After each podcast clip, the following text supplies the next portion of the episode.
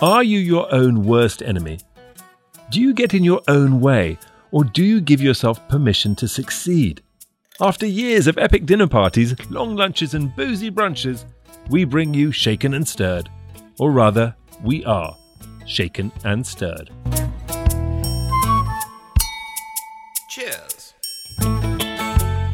Well, I think I've already been invited to a Korean scrub down by our guest, and we haven't even got started. I think, Tom, you actually. Invite yourself. No, I did not invite myself, but then again, who wouldn't? I mean, just listen to the voice. Guys, this is Shaken and Stirred. I'm Nigel Barker. I'm back with my co host, Tom Astor.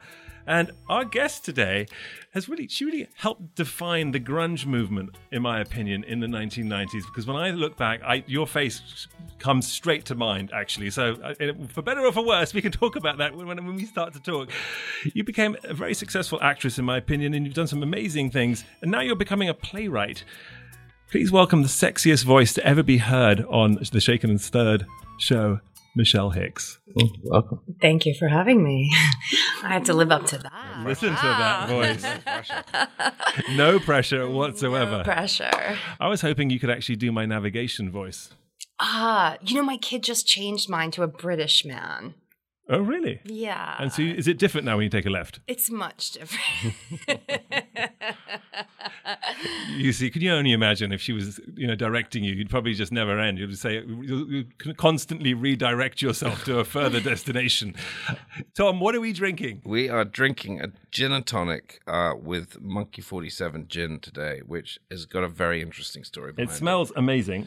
And It smells those- amazing. It tastes amazing, and the story behind it is rather amazing. It was um, the creation of a, a British commander, um, Montgomery Collins, who, after the Second World War, was posted to Germany. Um, and he, this guy had been he'd been, he'd been brought up in Madras.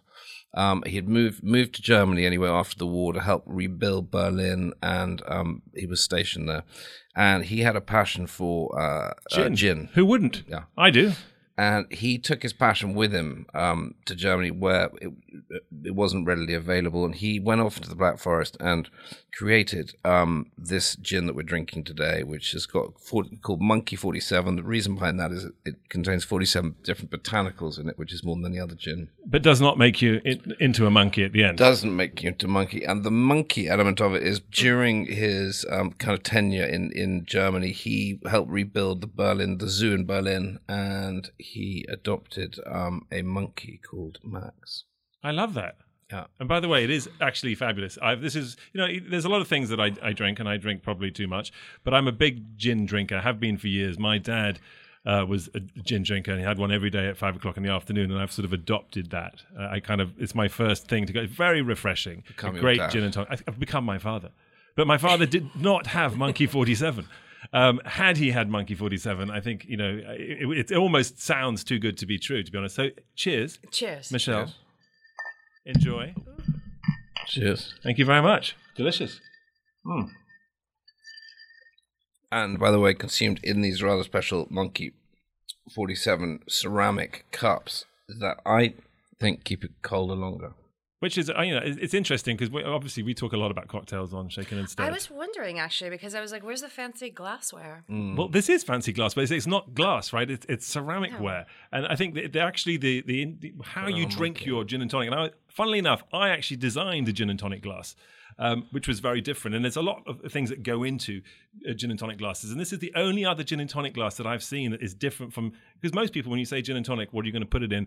They just give you anything. Tumbler. It's a tumbler. Yeah. It's a highball. It can be anything. But this is very much a specific glass, and I almost wish that I'd thought about ceramic actually, because it does keep it very, very cold. You can't see it, which is interesting. You can't see the drink. No.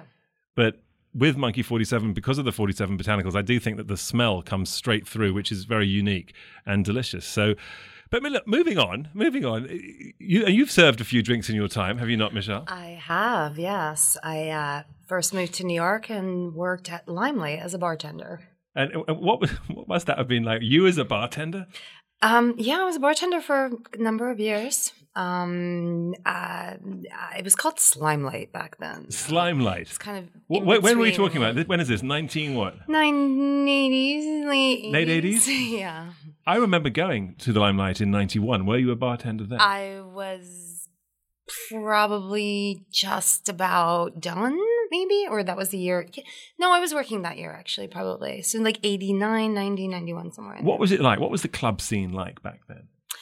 I mean, I don't know. I think Limelight was a very specific um, club in that uh, at the time, it, one night was rock and roll church, one night it was an alternative night. Because Limelight is a church. It is a church, yes, and it's no longer a club. Um, it's so sad to see a store in it when you walk by it now. It is but, tragic. um, it is yeah, totally is quite tragic. But you know, New York has changed. yeah, New York's changed quite a bit, and um, it used to have a different night for everything. So the church, rock and roll church, was one night, and alternative was another night, and then they started the um, uh, uh, Disco 2000, which was the club kids on Wednesdays, and that kind of started that whole phase. Is basically around the time I was living there. So it was different every night. You know, um, it was pretty wild place. Did you have a favorite night?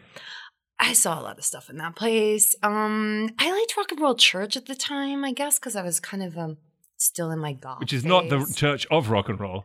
This is this is rock and roll church. This is a different thing. The, the- the church of rock and roll is a completely different thing. Yeah. but there was a lot of people that were coming in. Like I remember, I think uh, uh, Guns N' Roses. I mean, metal. Like people were just coming through there at that time. So um, when they were quite new, And they were these were new bands at the time. So they were they famous at that point? Were they performing? I think they were performing. Yeah, but they, they were in their early years. So basically, you were i- i- at the Limelight, and Metallica was playing there. I don't think they played, but they were definitely hung out there. So as the bartender, Hung out what and strung out. Yeah. what were people ordering back then? What, what, what was that like? That whole process for you? Oh, I mean, it depends on the night. Sometimes you had the alternative nights. The kids just wanted water and they were annoying. Because they're, 'cause they're doing drugs though at that point, right? Uh, I guess, or they're broke, you know, one or the other. Um, but I, I think tr- drinks have changed quite a bit, actually. I think then it was pretty simple. Like you're going to get a screwdriver, or you're going to get a beer, or you're going to get um, just uh, now. You were a bartender as opposed to a mixologist. Yeah, uh, you weren't necessarily a mixologist. I mean, I knew how to make drinks, but now I feel like it's really about craft cocktails. And, you know, you go out and people have these very, you know, complicated drinks to order and they've like fermented things for days. And they, you know, they have all these different, um, you know, drinks cost like $25 and they've got, you know, uh, a bunch of different elements in them. But I think back then it was much more simple. I didn't think, it, I don't think that craft thing was uh, going on then. And the actual scene there, I mean, I, I remember Limelight when I was, sort of, I guess my, I must have been myself in my early 20s, um, early 90s when I was there in the early 90s. And I remember it being this sort of crazy club with like weird room. There was like a room that you would go in and people would be doing all kinds of crazy stuff in it. And I was actually slightly scared, actually, every once in a while of what was going on. Yeah, there was a night called Screw Magazine Night. Um, I don't know if anybody remembers that horrible magazine, Screw Magazine. Um, but we all had to work that night, especially if you were a girl. Um, and um, it was pretty, pretty. Um, What happened? What was that like? um, it was a porno magazine, basically. So the crowd was very. Um, it was um yeah interesting. They would have like performances. I mean, you walk into rooms, you see stuff you probably didn't want to see. Screwing. It was um it was pretty full on. I remember you actually going into a club called um, Hell once. Oh, I think I remember Hell. Hell. It was a club called Hell, and I got in there by accident, of course. And uh, when I was in Hell, I walked up to the bar, and I had sort of gently kicked the bottom of the bar, and there was a sort of a, a, a bit of a noise happened, and I looked A down, slave or something. and there was someone wrapped up in a in a in a carpet at the bottom of the bar, and they like to be kicked. I mean, the weirdest things happened at nightclubs. Yeah. You know, so I, I, I mean, look, I, all these things though at the same time are quite fascinating, and, and I know that that time in New York, New York was a really interesting place to be. And you're not a New Yorker, though, are you? I mean, you have become a New Yorker, but you're not originally from New York. I mean, Come on now, Yeah. where, where are you from? I'm Bridge and Tunnel, honey. You You're know, a good Jersey girl. You are. Am, I am, but like, literally 20 minutes outside of Manhattan. So. oh, uh, listen to you. I love it. No, no, no. But Don't I- deny your roots. I, I am a Jersey girl. I totally, uh, you know, I, I'm proud of it. Um, but I, pretty close by, though. You know, I mean, um, Bridge and Tunnel. There you go. So what? What you know? Obviously, you came to New York just obviously for work and stuff like that. But Mm-hmm. you know, there's this sort of you know, the, the whole Jersey girl thing. We have it in England too. It's like an Essex girl. Yeah, Essex You know, girl, so we have this, in, and every place has something like that. Mm-hmm. Was that a stigma that you you enjoyed, or, or didn't really exist back then, or has it always been around?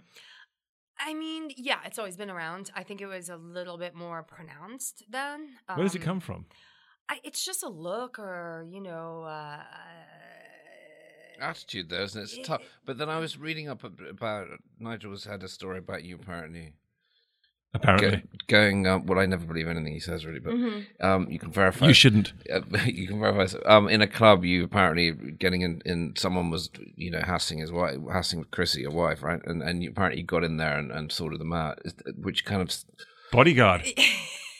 Do not mess with Michelle, people. Look, she may be one of the most beautiful women you've ever set eyes on. She might have a voice like honey, but she will also throw down. his wife and I were actually standing outside, um, and somebody came by. His wife, she was in this sh- this this beautiful dress, but tiny legs, you know, whatever. I mean, and and she's uh, very nice, a little too nice when it came to the situation. And she's like, yeah, yeah, and the guy was like, and then he's like, oh, honey, and he like grabbed her, and I was like, yo, that's my girlfriend, get off of him. And I kind of just jumped in between them, and he was like, all right. I was like, dude, what are you doing? What are you doing? What are you doing? And then he was like, okay, I'm sorry, whatever. But I mean, she was like, you know, he was totally taking advantage. I get, I guess, yeah. I look. I love the fact. I'm just looking at you too. You just like there's fire there. There's absolute fire. Did you, did you? Have you always been like that? Is that had you've had that kind of ability to take care of yourself, basically? Uh, yeah, I guess. Where does Um, that come from? I, I was on my own since I was quite young, so I guess that was just, uh, out of survival. And when you say on your own, you mean not being provided for by your parents, or just out there in the world living and working and Um, yeah, I mean, I had a very kind of uh, chaotic childhood, and I was emancipated when I was 16. Emancipated? Mm-hmm. Those are very specific word. It is a very specific word, yes. So, I mean, not to obviously take you down any kind of road, but it's interesting, I think, and very inspiring for people because the, the world has changed. I mean, and, and it is obviously still has a, a lot more work to do, but we're at a point now where the concept of obviously emancipation and sort of freedom and empowerment are very much on the agenda, and and and people are, are really reacting. I believe not everywhere, but I think just the fact that we're aware of it and talking about it is obviously already a, a big change. Um, you know, you, you started your career as a bartender you talk about, and then you moved into modeling. You know, that's another industry where women were taken advantage of in many respects for a very long time. Ta take us back a little bit into that world. When you was it when you were a bartender that you were discovered? How were you discovered as a, to become a model?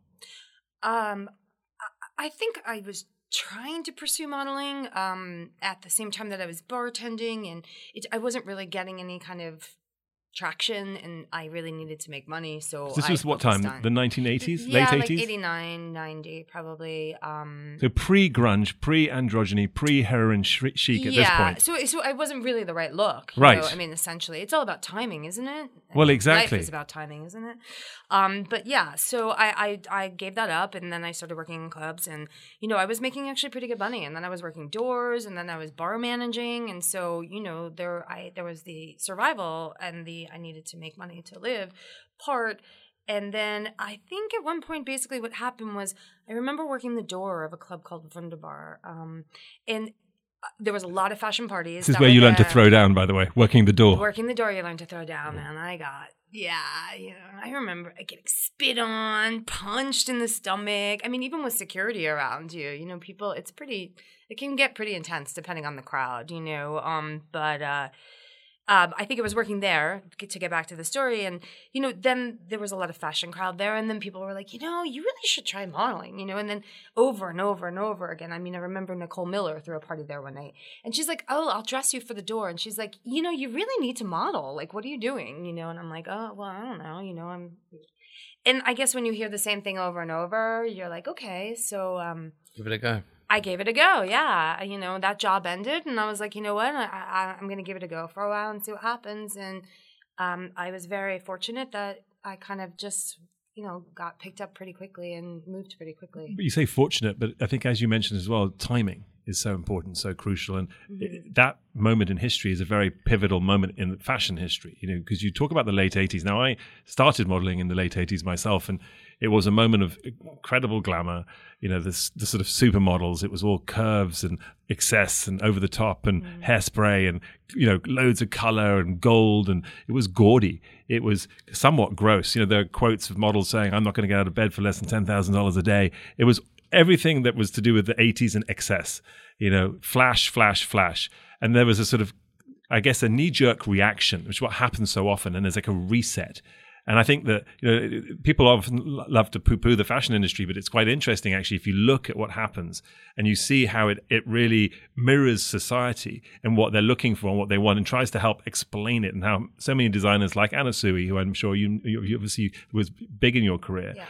uh, people like Marc Jacobs who rose at that moment, who sort of could see it that there was a change happening and were able to sort of help communicate the message that young people no one longer wanted to be associated with sort of gaudiness and over the top glamour and you know and they wanted to be things like Calvin Klein's One campaign and they wanted the, the sort of movement of androgyny and and like I'm not going to wear makeup makeup you know and, and all of that kind of thing. So at that moment for you you know, I, it was it's interesting because you know you have this beautiful pale skin and you, very very white with this dark black hair and that your early pictures i look at them and you have these big kind of doe eyes and there is a sort of sadness in some of the pictures in your eyes in those pictures and i've often wondered was that something that you were told to do or was that just the way you felt how did you feel back then what was it like Um, I mean, I, I think I've always had a touch of melancholy. I mean, you know, I, I just, you know, it's it come it, Mhm. it works to my favor in some film roles. It works to my favor in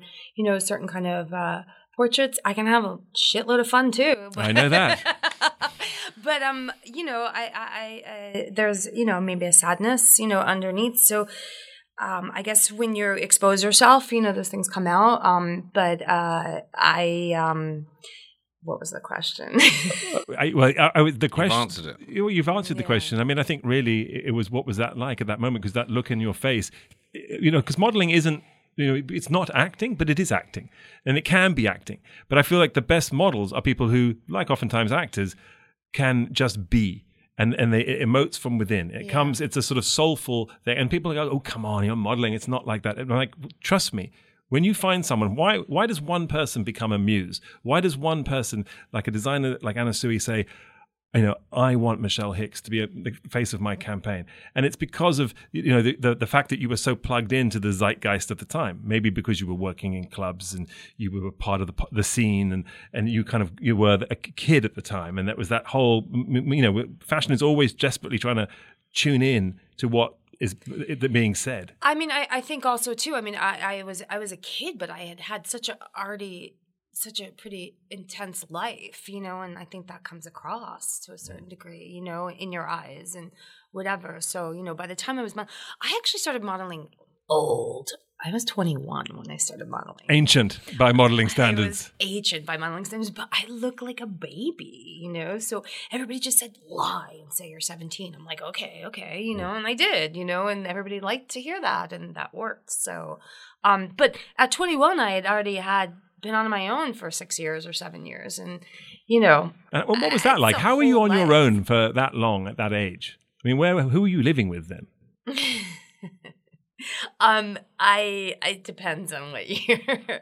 um, I yeah, that's complicated. I mean, I moved to New York. I think when I was eighteen, and I lived um it, very soon after moved in with two or three of the girls I was working in Limelight, and there was like four of us in one of those tiny duplex apartments with no wall upstairs, and like sleeping everywhere. And But it is fascinating, and I, I know, listen, it's very private, very personal kind of information, and I, I'm not trying to sort of necessarily pull that sort of things out of you. But obviously, I, I what I find inspiring about your story is that, there, and there are people listening here, and, and it's it's very unique that.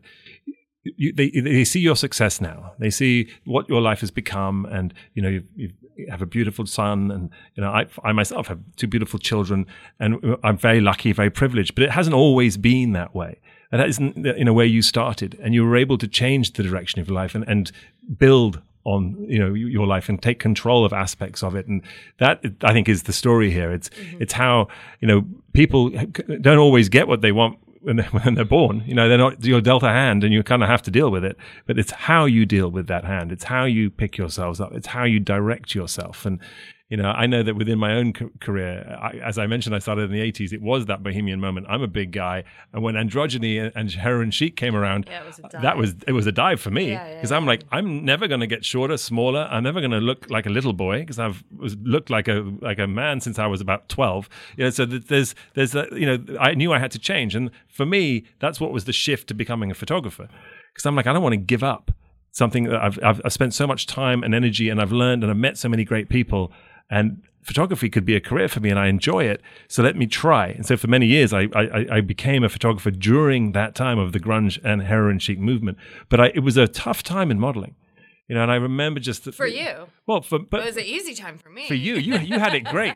so I mean, it's always. So what was it like? Talk about talk us through it. What was fun about I mean, it? I- and then to and to get back to what you're saying, I mean, I, I think it's about adaptability too. You know, I mean, I, I've had to change careers, uh, of course, a number of times at this point. You know, it's just you can't be hitting yourself against a brick wall if you're not going forward. You have to believe, you know, in what you're doing. I think, but you know, you get the signs. You know that something's not working, and you have to refigure it. You have to reinvent yourself, which is basically what you did as a photographer. You know, I, I started in the nightclub business. I was like a bar managing a place and thinking about going to help run another place and open it, and then took the turn into mm. going into modeling. And then while I was in modeling, I I did uh, I I opened a Pilates studio because I knew modeling wasn't going to last forever. And So you you opened know- your own Pilates studio. yes, I did. What was that like? That was very cool. It was uh, with a friend of mine who was had uh, was it was it was very. It's all about timing yet again.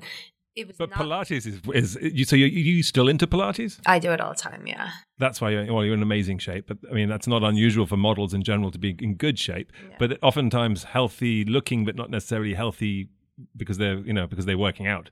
They're obviously eating. No, you I work out all the time. You work out all the time. I think at this point, Nigel would like a return compliment. okay, so, Uh, so, so you and I I'm have fishing, to sorry, am I fishing? fishing? Can you just do, do, put us out? Nigel, With, with you are an Had awesome. you wait, had wait. you not noticed me clenching my bicep I'm here as we're talking? Him and his wife together? Are you Yeah, kidding yeah, me? You yeah, I know. like, she works bodies? wonders for him. She works. Oh she my makes. She makes him look a whole wait, lot. I gotta come to the dog pound with you once. Yeah, I, I Uh, you never- are more than invited. I'm, I'm pretty hardcore, but I'm, you know, I, I never take that. I, you got to mix it up sometimes, right? A- And do you mix it up? Because I tried Pilates, and I tell you what, I really couldn't. I'm not that I couldn't stand it. I wasn't that. It was just very hard. I found It's it really really tough. I mean, you have to be quite nimble. Chrissy was very good at Pilates. Of course. Well, yeah, of course, right? She's good at everything. That's why I But married she her. also has the body for it. I mean, you know, I, I think it's also good for men. I mean, I take a very hard, hardcore uh, type of it um, at this point, but uh, there's also very therapeutic aspects to it too. So if you're in recovery or you, you know, have injuries and stuff, if you work with the right people, there can be a lot of therapeutic aspects to it. At this point, I'm doing Pilates. That's just really hardcore because I've been doing it for so long. So, know. Well, trainers can be like therapists. I mean, it's funny because you do spend a lot of time with them. If you have a, a trainer one on one, and they, you know, you're trying to get your body in shape. It's a bit, it's major for people mentally. Yeah. You know, you're thinking like, you know, my body sucks. This guy's helping me, and they're, you know, they're empowering you to you know, pick yourself up and to train and to get through it. But it's not just the training, right? It, it- for me, the major part of it is also the diet. Yeah, I think it's Not your- for you. You're just mm, naturally no, got a no, great no, no, metabolism. the diet, I mean, definitely, and especially as you get older, like the diet changes. You like you don't metabolize as quickly. Well, my problem is that no matter what I'm eating, I, yeah, st- the, I the this. alcohol. You know, you you stop drinking, you lose a couple pounds pretty quickly. I know, but I don't even want to hang out with myself then. yeah, well, there's that part. God, no. Maybe- I have to be happy too, don't you? Um, I, I, I think, yeah, I think it's just about you know whether you, uh, you, uh, what your initiative is, you know, and whether you're like focused on it. Um, empowerment goes back to your word. You know? I, I think it's a, it's the word and the mantra of the moment, and I think it's in, in, uh, empowerment on all levels, and not just female empowerment, which of course is crazy Yeah. important. And I've got my my daughter, who I've you know is such a s- sort of force in our family now. She's really feels like she can do anything and conquer the world. And actually, I, I sometimes think I have to sort of help build up my son more. But it's just in general showing love to our children and, and bringing them up so that they feel empowered to to be whoever they are, whoever they are, not whoever we want them to be, but whoever they actually are, and saying that's okay and allowing them to be, you know, whatever they need to be. And uh, you know, we, you live in New York, I, I live in New York.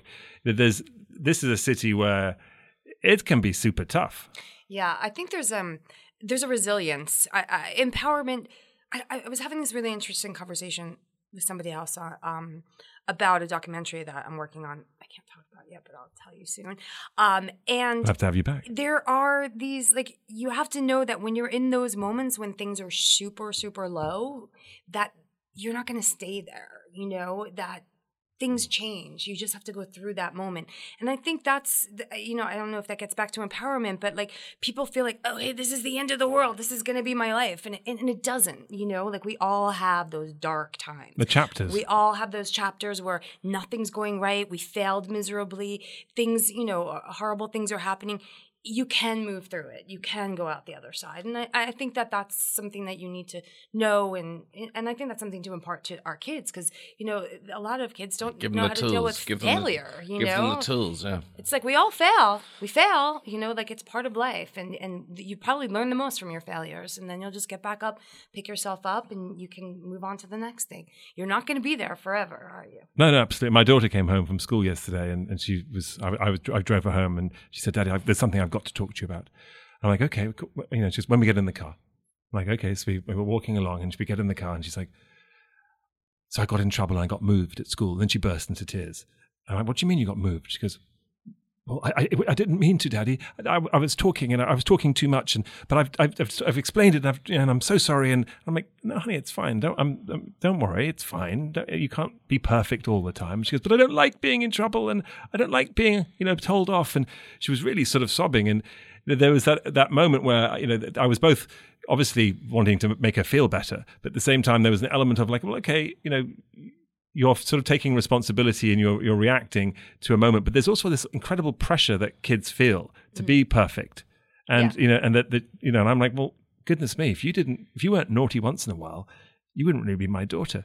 And i sort of said that to her and then she looked at me and i was like come on how wicked do you think your dad was at school? How naughty do you think he was on a regular basis? I'm like don't worry it's fine you know, I said, obviously, be your best to be to be sweet and to be nice and to be friendly, but you're going to be naughty once in a while, and talking isn't so bad. But it was just this sort of extraordinary moment where you could see just how much she was upset by Yeah. this moment and how it could affect her had I had we handled it differently, or had she not had an outlet to actually talk to me about it and and sort of wrap it up.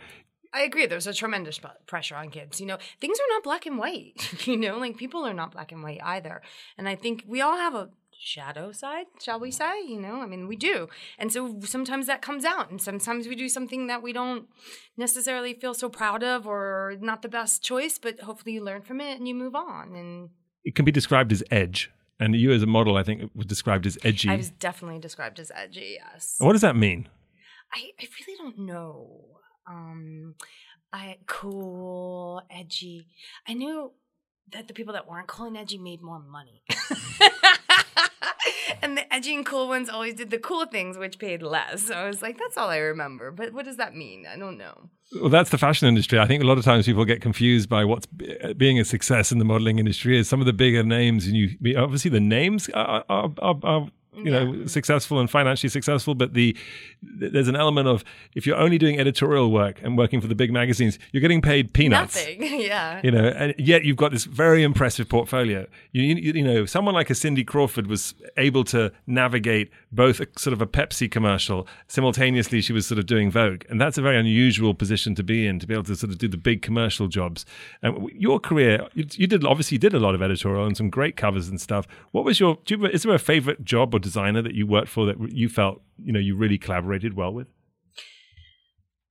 Well, I mean, I was lucky to work with quite a few people. Um, uh, I mean, extraordinary talented people, extraordinarily talented people. Um, you know, Well, Meisel, you worked a lot with him. I, I didn't you? did. I I started. Um, a lot of my first stuff was with Meisel, um, and that really got the ball rolling. Um, as far as that made everybody else pay attention. So I mean, that was. I'm very grateful. Did he did he break your career? Is he the one who sort of got you into it? I mean, I, I believe, yeah, he was sort of probably one of the first. You know, I think my first two shoots were Steven Klein and Steven Meisel. You know, um, and Meisel did a number of shoots with me. You know, a Dolce and Gabbana campaign, uh, Italian Vogue, Italian Glamour, uh, a number of things. And once everybody heard that I was shooting with him, then everybody else wanted to shoot me. So yeah, he totally got the ball rolling as far as that's concerned with my career. He introduced me to Anna Sui, uh, Sui, who um, I did her. She was the first show I ever did. I became her muse for a while. I did all the looks for her collections for years after that, and we're very good friends still, actually, from that. But you know, it introduced me to this whole world. You know, that um, that I've gotten so much from. And but designers like Anna Sui and Marc Jacobs were rising talent at that time. Yes. They were sort of emerging. Now they're sort of household names and have sort of done lines with just about everybody in collections and collaborations. And then I went to Paris, and Galliano was just emerging, Right. and I did some of his early shows, and he's one of the most uh, brilliant people in in the industry too. So you know, I was there. You know, I think it was a very pivotal time. You know, Alexander McQueen, Galliano. You know, I mean, it was just a whole new force of people breathing in.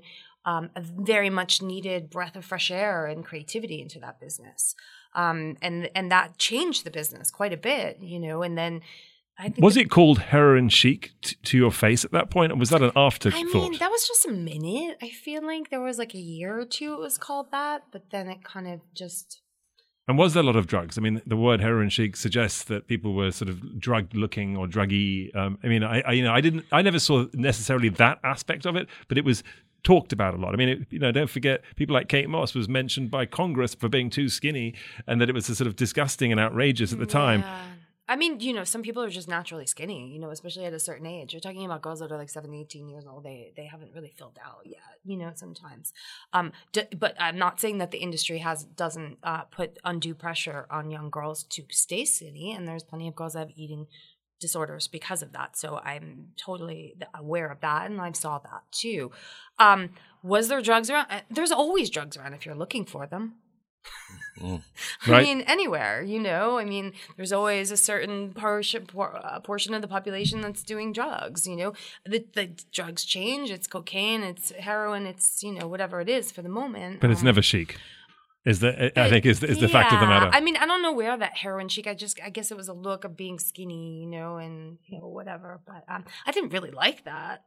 That that you know heroin chic. I waif is one thing. It's just saying that that's what your body looks like. Heroin chic is implying something totally different. But it, you know, obviously, like the world looks at fashion, and they look at the fashion industry, and they look at models, and they look at what designers are doing, and, and absolutely, as I mentioned earlier, I, and I, I wrote a book about this called Models of Influence, and it's about the eras of fashion and how certain people really changed the look and the feel of it. But when you get into the '90s, it was a backlash against the excess The and the glamazon. Yes. and being sort of perfect and, and buxom and all of that kind of thing which in, many ways okay it's it's healthy to look that way but everything else surrounding it the money the wealth the riches was incredibly unhealthy But I mean, the same thing is happening right now in the last couple of years. I mean, you know, I think there's a backlash to the Victoria's Secret Instagram girl moment with all the diversity and disability, and I don't remember the girl that has the um the uh, the the skin kind of. You, uh, all those things are coming out right now. W- Winnie Harlow Yeah, Winnie Harlow. Yeah, I mean, beautiful girl, but I mean that wouldn't have been acceptable a couple of years ago. You know, it's all about timing, isn't So it? So let's talk about that because we had Jillian Mercado on, on as a guest at Shaken Yes. and Stirred, and she's extraordinary. And she was sitting here and really talking to us about,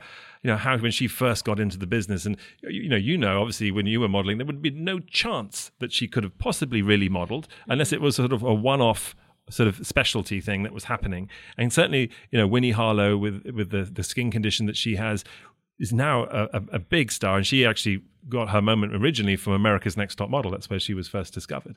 Um, and you know, certainly having worked on that show, not to say that Top Model was one of the reasons why the industry changed, but it was a part of that process. You know, and, and I know that Tyra spent a lot of time trying to really open the fashion industry up. Well, I think it's culturally. It's not just. I mean, look at what's happening in the film business too. You Right. know, I mean, so it's it's not just one industry. It's usually a, a movement, a cultural uh, shift that's happening, and it's happening in politics. You know, I mean, come on. You know, so I think that uh, those shifts, like you said, there, that that things change, and there there is shifts, and I think that there's been one a lot in the last couple of years, especially in the fashion business, that you have a lot more diversity, a lot more opening of what's acceptable, and and who could be the face of whatever, and the same has been happening in the film business. Even the same has been happening in politics with more women and more people from diverse backgrounds being uh, elected.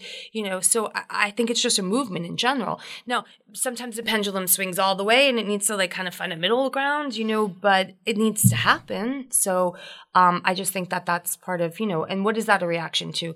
I don't know what was happening in the fashion business. It was a little bit more of. Um, a Victoria's Secret's Insta moment, you know, and so that got played and had to shift, and the pendulum swung the other way a little bit. Not that that's still not part of what's going on, but No, now- no, I, I think you're absolutely right. I mean, I think there are women now who uh, would be embarrassed to carry a Victoria's Secret's bag around because of what it potentially could mean. You know, so it doesn't. It goes both ways. I mean, there's there are moments where all of a sudden you're like, "Yes, this is fantastic. I'm really celebrating this moment." Then there are moments where you're like, "Oh, actually, I don't want to be associated with that kind of perfection. I want to be, you know, associated with, you know, all women. I'm, you know, I'm for But then everyone. there are some women that look like that, so they shouldn't be penalized No, of course. for it. You know what I mean? Come on. You Yeah, you know, can so, find them in the Nigel's gym.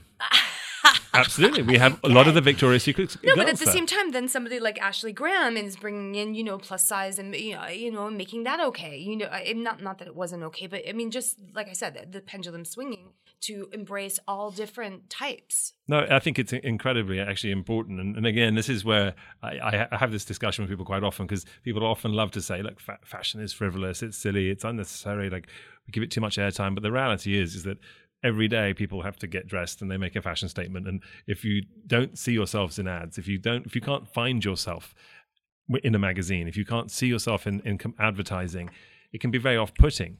You know, I, I you know certainly as a as a kid when I was modeling myself, I was told time and time again, don't tell people you're Sri Lankan. Tell people you're Hispanic because no one books a Sri Lankan. That's not a thing. You know, you need to be marketable. You look like you could be Hispanic. You look like you could be Latin. So let's go with that. A bit like you being told, don't tell people you're 21. That's old. Tell Yeah. people you're 17. That's cool. Because it changes how you look somehow. yeah, yeah, Because yeah, somehow exactly. that makes people feel that they've found something, Something special, new, and they can special and put you in and, and that thing. So the fashion industry has a lot to answer for.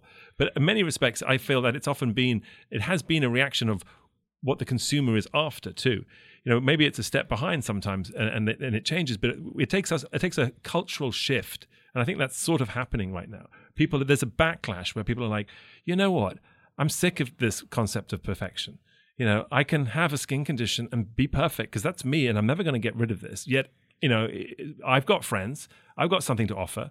I've got people can love me and I can love them. You know, why shouldn't I be represented? And it's that kind of power which I feel is, is very strong. And in a way, you know, the grunge movement was one of those original kind of moments where things the, the pendulum shifted, not necessarily for the right, in the right way at that, but it because there were, there were issues with heroin chic, androgyny, and grunge, and things that were confusing and did separate people.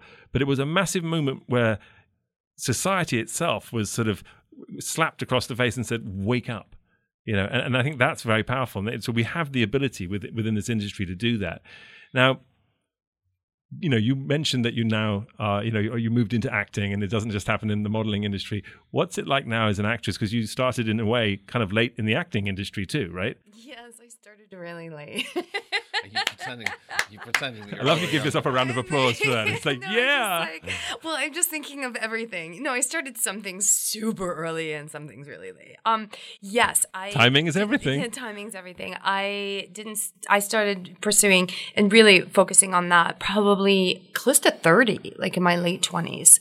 Um, and you know, most leading ladies are what Willia when they when they Yeah. uh, early sort of early 20s and they've been acting since they were sort of kids I, the, the, I mean, the biggest problem is that you know I'm against people that have a 15 to 20 year resume longer than mine. You know, that have been in the industry much longer than me because of that. I mean, not, not that that you know means, but it does. It does mean something. in is it hard end. having been a model did people judge you on on that I never really got that. I mean, I, I guess you know, I, I was I was a very successful model, but I wasn't a household name so much that that's the only way people identified me. So if people saw me on screen, they didn't automatically go, "Oh, she's so and so." You know what I mean? So I, I didn't have that problem, thankfully, um, and and I didn't get that problem in the in the business. It pays to be edgy I guess it does, yeah. So I mean, most of what I did was quite, you know, I worked on The Shield for years. It was a pretty edgy show. Um, I did a, a bunch of independents that were, you know, um, well, uh, well responded to, well respected, but uh, on an edgier foot. So I wasn't using the glamorous model thing to get me go. But you go studied hard for it, and you, and and you do study hard. I mean, that's I something do. I know about you. you. You're often, whenever I ask you what you're doing, you're going for a class. You're going, you're, you're studying this, you're studying that. I know you're doing screenwriting right now. You're studying how to do that, and you take these long courses. I mean, you do. You don't just sort of say, "Okay, I can do this," and kind of get it. You really do learn. You try to put yourself through the paces. Well, I mean, yeah, you have to you have to get the, you have to get the knowledge or the information from somewhere, I guess, you know. Knowledge is and, power. And then I think also it's again, you know, it's like now I'm developing stuff and producing stuff. You know, uh, I have to a documentary and a docu series that we're uh, going out with now, and you know, now I'm kind of what's uh, progressing into that part because I like 'Cause you creating can, things and you want to. I want to, and I want to be the boss. Hell, hell yeah. So, So you you, should be. know, you're like at a certain age, you're like, do I really want to wait around for things to happen, or just should I create my own stuff? Okay, yeah, now I'm done. I, I want to create my stuff, and not that I'm going to do a you know a film tomorrow uh, when I leave here. So acting wise, but you know, I think that's that's you know um, the adaptability that you were saying, where you had to just you know things aren't working exactly how you want them to. You got to change things up, and And what's it like being an actress, uh, you know, a, a female actor working today? Is, it- is it quite different? Is, do you have to create your own work, or is it, you know, is it difficult because you're being judged for your age? I mean, in this world, at the time of empowerment, do you feel that it's still a man's world? Yeah. um, I feel that a lot has changed. Um, I mean, we live in tricky times. yeah, we live in tricky times. I feel like a lot has changed. I feel like there's a lot of women that have done a lot of work to try to um, move things forward. I definitely feel like there's more available to women out there um, than there was role wise. Uh, but I definitely think that, you know, if you look at the statistics, there's definitely more men on screen than women, you know, and the parts are, it's not, it's not an equal situation. I think TV has opened that up a lot, you know, especially with the the uh, uh, Netflix and the streamers and everything else. That you have much more interesting roles for women. There is a definitely a weird period, though. You know, you're over a certain age where you're not the hot, effable one anymore, but you're not the like beat up mom or something, you know, and nobody knows really what to do with you. You know, you eh, they're, they're definitely still in play that to a certain degree. So I would describe you as a MILF. You're not the first. There we go. There we go. There we go. And I won't be the last. I'm sure. Uh, but um, yeah, I, I think a lot has opened up, but I, I think there's still a long way to go, you know, um, in that regard. And I think a lot of women have taken what they've done is start to create their own stuff, you know, and I think a lot of people haven't done enough. I was reading this morning about your president is coming for a state visit to to England in about a month, and because the prime minister, our prime minister, who's a female, invited him year or two ago. Anyway, of course, the Queen will be hosting him, right? So, I'm sure she's loving that. so far, we've got the leader of the opposition's refusing to go because he's a misogynistic, racist, bully, you know, and all the rest of it. The leader, of the Speaker of the House of Commons is. going. So far, about ten male, ten male um, people in positions of power in our government have refused, are refusing to have anything to do with this state visit and are boycotting it and saying we're not going anywhere near the guy and you shouldn't be having. He's being hosted by the female, predominantly by our female prime I know, minister and our of- queen. You know, they and they're the ones who basically should be going. I mean, come on, the queen could turn around and go, "I'm not having him in my house," you know, because do you know what I mean? But But, but sometimes you have to be the bigger person, and I, it's interesting here where I feel that men uh, are absolutely tr- playing catch up and realize that they've been so horrendous for so many years that they're now going to sort of, you know, it, it's easy to sort of almost in a political way say. I'm pro women. I'm going to say no to this guy. When I, I, you know, there's an element of he is the president of the United States, and you know, and But surely it- we can be, one be civil. And if you're trying to have, be used- no, diplomatic, it's, it's the thing is, it's being used as a kind of you know, Political- the- no, the English and the Americans have this special relationship. Well, that's still there. It doesn't matter who the president is. Let's just try and keep, maintain that relationship. It doesn't matter who the president is. And actually, sometimes it is it is really give this guy a state visit. I mean, he's he rips up climate treaties. He does more. He has, a, you know, look at the way he behaves. You don't know whether the guy's hot and cold. You know what he's going to do from one day to the next. Boycott him. I mean, make a make a Didn't they bigger point. boycott him last time though? They tried the They first tried to, time. so he didn't have an official state. But then he visit. turned it into his own, like, I'm yeah, not and there were people protesting, yeah. and then he said that he wasn't doing it because he had to be somewhere. He had to be somewhere You know, because he had to save face. Yeah, yeah, uh, you know, yeah. as it is. I mean, I think this is a very interesting time. Yeah, you have all these people that are. We're talking about progressively pushing things forward and women's movements and diversity and all this, and on the other end, we got Trump. Yeah. and also w- the people that support him and what they stand for. So it's it's a huge shift politically, Mm. you know, it, culturally. I wouldn't even just say it's politically. I would say it's, It's too extreme. It's Well, I think we're at, we're at a point where it's sort of we've we've It's gone divisive, one, we it? went one step forward, but we're now sort of two steps back. And it, this happens. There's sort of a bit of a dance. I Yeah. mean, you talked about the pendulum swing Yeah. and it finding balance. I mean, uh, we're at a point where I think the pendulum has now swung again back in the wrong direction, and we're sort of now, but but they may may well be a huge swing in the opposite direction. We're going to see. But we have to stand up and we have to speak up and we have to sort of make a difference. I do love the fact, though, that you know that Theresa May and the Queen of England can actually sort of say, well, actually, you know what, we may not like what this guy has has to say for himself or what he said, but you know we're going to be bigger than that. And we can be larger than that, and we can handle this. He's not our president. He's someone else's. We didn't elect him in. We can be diplomatic, and we can figure that out. And it's it takes someone quite large to do that. You know, it, it's it's much easier to say no and run run See away. How small the Queen is. What do you mean? Well, I know. I just hope he doesn't trip her up again. I mean, hope he doesn't trip her her up a again. smack on the back and knock her over. did you see the pictures the last time he came? He kept walking in front of her, and she kept coming around the back. It was quite funny. Oh, Quite- well, I mean, he just, Royal etiquette.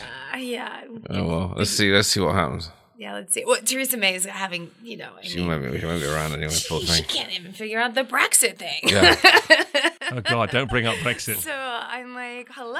I'm like, you guys got enough of your own problems. Over I know. there. Quite frankly, Yeah. we- we're not worried about. We're like, please, Trump, come over, and distract everyone. Yeah, Let's have the like, Trump show are for a moment. Part of the EU. Think about Are it, it's you brilliant. Part of the EU. Well, where are you? Yeah. You know? Everyone will Yeah. forget about Brexit Mm. for just a minute. But actually, I have to be honest with you. I landed in Scotland the day the Brexit vote came through. Right.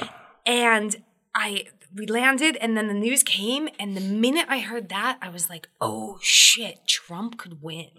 Yeah. I don't know why. Like Well, you, all of a sudden we realized that Brexit could happen. That's why. When Brexit, when you were like, "Oh my god, this went through," it happened, oh. and then it just was a click for me. I was like, "Oh my god, Trump could he actually could win, yeah. actually win." Yeah, yeah, yeah. I don't know why the two. Yeah. Just the thought that you thought this, this there was this small population or small feeling. Yeah. Well, know. for that that I don't know reason why as that well. clicked. Well, no, no, absolutely. It's a, it's very much a click. I mean, I think that the world itself is shifting, and there are a very not just a loud group, but but obviously a significant number of people who want a different scenario. But that may not be what we are thinking, and, I, I, and what can you? What does one do about that? Do we just, you know, obviously we vote and we pick a, you know, a president or a prime minister, and, and you know, our own members of Congress and the Senate and everything else. But we have to somehow, I think, you know, it's about teaching at a very early level the concept of compassion and caring and love. It's taking it back to the basics. And, and ultimately, so much of our behavior is based on just what's right for me right now, what's right for my term in government. I'm going to be the president. I want to do things that are going to be good for me, make money right now. It's not long term. It's not building. It's not caring. It's not loving. We, don't care about our planet. We don't care about, we just, it's like, what the immediate reaction? How, what's going to get me in tomorrow? It's not simpatico. You No. know, you know, it's not. There isn't a sympathetic kind of. Um, we need leaders. We need proper leaders, and it starts from the parents themselves. I think instilling it. We instead, so many people, I think, in general, instill this sort of inbred sort of hatred of everyone else. Well, the Brexit thing. T- 200, they reckon quarter of a million people who voted, who, quarter of a million people who voted out are Yeah. dead already.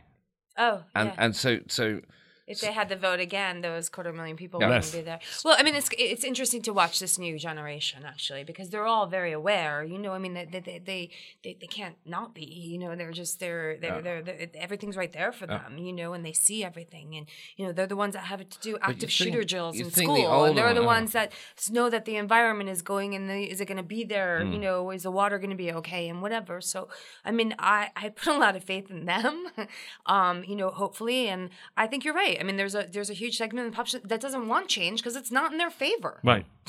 That's it. All they're caring about is End of themselves. story. You know, they don't care. They don't want change because it's not in their favor, and they're going to fight it. And that's basically, I think, what we're seeing in the It's culture. just their right own now. personal bottom line. It has Yeah. nothing to do with Or what's best for everyone. or their immediate. You know. well, we talk uh, about community, but we really don't understand what it means. Well, I think the United States, you know, I mean, unfortunately, it doesn't have the same community sense of community that a lot of other countries have, in, in a sense. Well, a lot of countries are similar. I mean, I think to the United States, I don't think the US stands out alone in that way.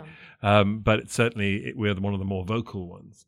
Um, wow, that was we took just that. We, went we went. We just took that, didn't we? We went there. We took you it can to always drop Trump into it. You know, You trump that, people. Uh, yeah. You know, I want to talk about something that I, I, we both share, which is a, a, a large interest in in um, mental health advocacy. yes. And you've done a lot of work there, and you know I- I've in, in my family have had many members of my family who have mental health issues. Um, and um, what was it you know, for you? What drives you to sort of want to make a difference, and specifically in the mental health area? um, just like you, um, I grew up with a brother that um, had a mental health issue. I, grew up with two disabled siblings, and they had developmental disabilities. And my brother um, then had a mental health issue that was diagnosed uh, in his late teens, Right. early twenties. Uh, he has schizophrenia. Um, the combination of the two disabilities makes it even more hardcore. But I, I mean, you know, it's just the system in the states is is really so inadequate to deal with mental health issues, and you know, I mean, they keep closing things and you know. Uh, closing down facilities and you know uh, the population is growing and you know, the mental health issues especially with serious mental illness there's a certain percentage of the population that will have a serious mental illness sure. and, and that is never going to change But it it's not black and white. time no it's not black and white I think there's been a lot more. You, don't wouldn't you agree? In the last, What like, is black four and white is eighty percent, as eighty percent of the prison population suffer mental some some sort of Yes. mental illness, right? That's black and white. That's Mm-hmm. the same in England as is in America. In the eighties, Reagan, I think, shut all your facilities. I mean, most of the mental health facilities in the United States down. So- Kennedy started was that it Kennedy? process. Right. Actually, he did. um, and He wanted to make them community based, but nobody ever actually created community based structures. And, and there was a reaction to the fact that the mental uh, there was a lot of abuse in the, in all these uh, mental health hospitals. So, yeah. so that that needed to change for sure. But yet there was nothing really put there to replace it. It was supposed to be community based, kind of you know whatever, but there was nothing ever put there. So. It just then years and years and years, you know, they start shutting more and more and more. It's woefully inadequate, and, and in, in England's the same thing. The the, the the the mental health care, especially for teenagers, and I'm, I'm I've got to know a lot about this. Um, with with teenagers is is woefully inadequate, and you know, people, kids are literally, um, um, not getting the help they need when they need it. The really basic stuff, and as a result, are taking their own lives, and you know, and and it's tragedy after tragedy after tragedy. Um, and for some reason, it's it's and it's a real. I think it's a really telling sign of what we were just talking about. Actually, looking after your most vulnerable, you know, Yes. in society. I don't know in England. Who I, said that? You, the society is, is judged by how they treat their How you treat- vulnerable. yeah, yeah. yeah. I forget some famous quote, but yeah, and and America's not doing a great job. No, uh, is well, England? No, no, no, no. no. You know. Well, I mean, the world over, it's it's, it's always been, you know, people with mental health issues have always been, yeah, you're crazy, you know, you're mad, you're, you know, that person's like, in certainly going places like Sri Lanka, which is, you know, part of my family's from, the, the mental health situation there is horrific, you know, really, really terrifying. You know, so that it, my sister took her life. You know, and so I've lived through this. I know how painful it can be and, and how difficult it can be, and you know, and I, I myself have tried and continue to try to help shi- sort of shine a, a you know a spotlight on the issues and and tr- see how we can fix it or what we can do. And you know, what is the work that you're doing right now? Are you working specifically with a group, or have you you work with different groups? Um, I, I have done some work with an organization called the Treatment Advocacy Group, um, which is uh, a group that was founded by a uh, man by the name of Dr. Fuller, who he specifically uh, focuses on seriously mentally ill, and that's been the area that he's focused on um, for his whole life, basically. And and my brother falls into the category of seriously mentally ill, and they've done a lot to uh, uh, AOT, which is court ordered treatment. You know, um, where uh, people are forced to take medication because they need to take it. They can't. It's not an optional thing. Um, uh, they've done a lot to you know bring awareness that the the jails have become are basically our mental health uh, Institutions, treatment right. institutions, um, and and what it does to somebody that has a mental health mm. issue to be in jail and they're not medicated mm. and they're thrown into solitary and you know I mean it, it's a crime. You know it, it's a human rights abuse actually. You mm. know. And even if you're not, even if you haven't got it, someone said the other day, Jason Flom, I think, said who, who does a lot of work with, for these people, Wrongful conviction. Yeah, wrongful conviction. He was saying, you know, even if you haven't got a mental health condition, you know, you will. you, you will. will. get one. Well, that homelessness, they say that about homelessness too. Once you're homeless for a certain amount of time, even if you didn't have a mental, you will have a mental mm. health condition by a certain point Right. because you have to. Everything's been stripped from you, you mm-hmm. know. So, um, and and a lot of our homeless is mentally ill, you know. I mean, and and I don't think there's any. There's a lot of support groups for. I think what's important too is that nobody can really help as much as family can too, and there really isn't a lot of support systems for families mm. to be able to help. And so then they are forced to actually turn away the, their family members because it's too much and too much of a burden and taking mm. away too much from the rest of the family. And then these people end up alone and on the streets, you know? Uh, my brother disappeared by himself, and I didn't know where, we didn't know where he was for six months, you know, um, and then turned up at a, an emergency room one day. I mean, that that's basically what happens. You know, we were looking for him, you know, but we couldn't find him. You know, he just and and to this day we don't know where he was all that time. You know, I mean that that's the that's the part. I mean, uh, to be lost in your own mind, you know, is a pretty um, Terrifying. it's a pretty harrowing kind of It is, it, is, Thought. it, is, it is indeed. It is indeed. But it's very important that we obviously shine a spotlight and do what we can to make a difference. And I got to say, this conversation has been one of those perfectly shaken and stirred conversations because we have gone everywhere.